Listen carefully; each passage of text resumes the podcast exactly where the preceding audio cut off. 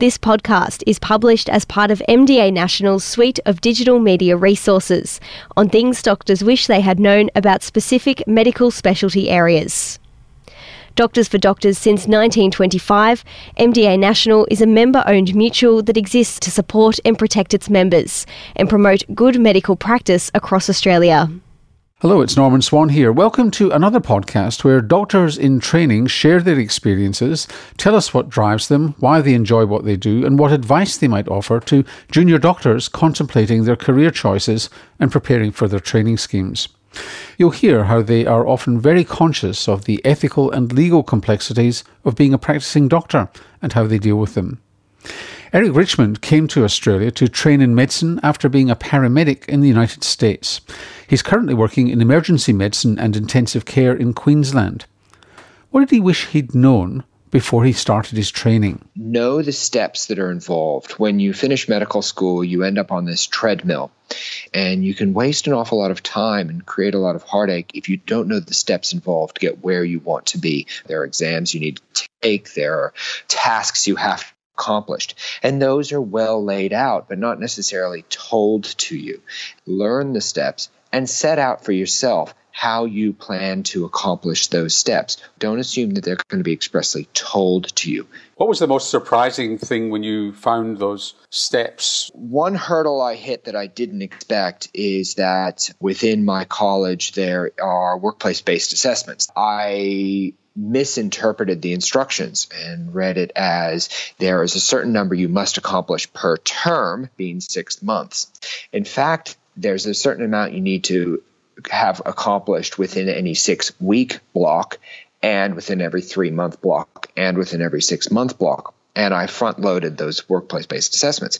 So while within the six months I accomplished far more than I needed to, there then became a block where I didn't accomplish them, and my training got extended as a result. And that came as a, quite a surprise. It's a bit like running a 5K race, and at 50 meters from the finish, they said, uh, it's 5.5 Ks now. Obviously, you wish you had read your six weekly assessment more clearly. but let, us yes. move also to the more clinical side of things. What did you wish you knew clinically before you started in emergency training? I wish I understood clinically that it was okay not to know things. I spent a great deal of my junior doctor time faking it until you make it. You look like you know what you're doing and you demonstrate a certain amount of confidence, but without the competence to back it up. And then I would spend time back covering. That sounds dangerous. Well, not dangerous because I wouldn't act on it, but I, what I would say is, yes, I understand that thing and then I would duck away and look it up very quickly. There is certainly the potential for it to be dangerous, yes, but the ability to say, Can you explain a bit more about this? Can you tell me something else? was not something that I understood until I became more senior. So, were there things that you did that you wish you hadn't done apart from that? I think the way I interacted with people demonstrated a lack of understanding. When I was a junior registrar, I would see people coming at me. I would refer a patient and get um, what can only be described as pushback. And I would see that as the person coming towards me from a position of anger that wasn't their predominant emotion, but it was how I perceived it. So I reacted with what could best be described as you know, aggression or or a, a negative emotion such as that. When in fact, I've come to understand that often when you get pushback from a patient, what they're coming back is either from a position of fear, if they don't know what's going on either, they don't want the patient up on the ward until they do, or a position of concern they don't understand what's going on because you haven't explained it well enough. And so they're trying to get more information. I think there was a belief on my part that people were coming at me with a negative emotion, which was just a misinterpretation. The vast majority of people you deal with are coming at you with a very positive position, but we're all busy. We're all overworked. We're all under resourced. And in the end, they have their own concerns that have nothing to do with the conversation that you're having at the moment. It's hard when you're in a tough specialty, when most specialties are hard, and as you say, everybody's under stress, to thrive rather than survive. What's your recipe for thriving? So, the recipe for thriving is to love what you do. I work both emergency medicine and intensive care. And the way you thrive is to look forward to work. I enjoy my job. I enjoy what I do. And I spend a lot of time paying attention to those aspects of my job that I enjoy.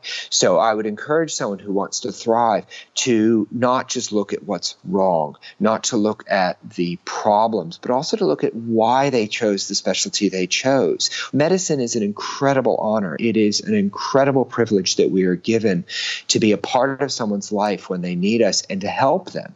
This is our job. So, why are you in emergency medicine? I'm in emergency medicine for a few reasons. One is I adore chaos, it is part of my personality. I love taking the chaotic and uncontrolled and establishing order in that situation. I enjoy the variety. I love the teamwork of emergency medicine.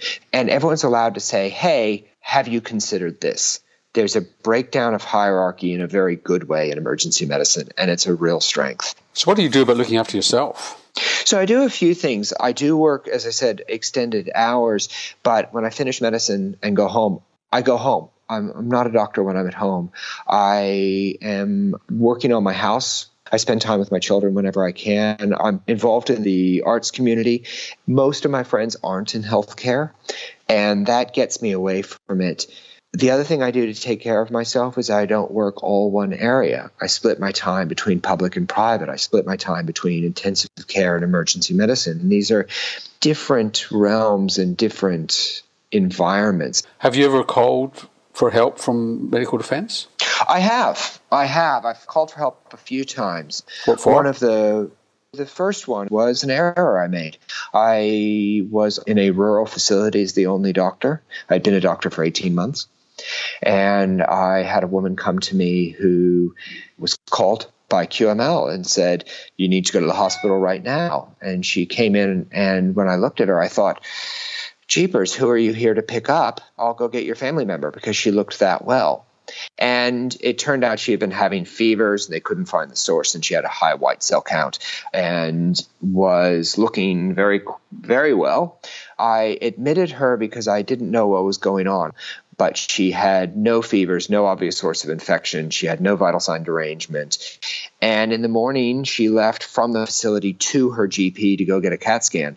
Several weeks later, I received a phone call. And it was a difficult experience. She turned out to have had bacterial endocarditis and she was not showing symptoms because she was partially treated with oral antibiotics and she became catastrophically unwell.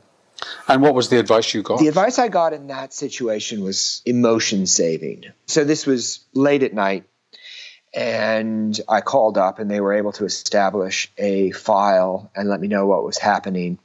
In the end, the advice was quite interesting. It was that given that I had been on for so many hours, given that I was so junior, given that I was set up for it, this was an error, but it was not going to be career ending. And just that understanding that you make mistakes as a doctor, you miss things, and that I would be supported through it. In the end, I actually went to the intensive care unit that this woman was in, and I sat down with her and her husband and her son, and I talked to them and, you know, went into glares and stares and left with a hug knowing that I had someone in my corner in my medical defense organization was vital. So, what's your take home message for junior doctors listening to our conversation moving forward? So, I would put it down to just a few areas. The first is that if emergency medicine is something you think you want to do, come, let's have a conversation. Look up and learn the steps. Realize that it's okay not to know something and to ask for help and to learn from your mistakes. Understand the beauty of a well formatted and well formulated question. If you can form the question, you probably understand what's going on. Know that one of the beauties of emergency medicine is you get to go home and nobody's going to call you about your patient because they're not yours anymore. Take care of yourself, take care of your colleagues. This is a team sport. And if you don't love what you're doing, do something else or find a way to do it. Medicine is a broad, broad tent. There's so much you can do. There's so many areas you can go into. Find that area of medicine that you love because it's such a rewarding career. Here to support you, visit MDA National's website at mdanational.com.au or call 1800 011 255 for tailored advice specific to your medico legal situation, career stage, or policy. This podcast has been produced by MDA National to support our doctor members. The information provided is based on the personal experiences of the doctor speaker and does not constitute medico legal advice from or by MDA National.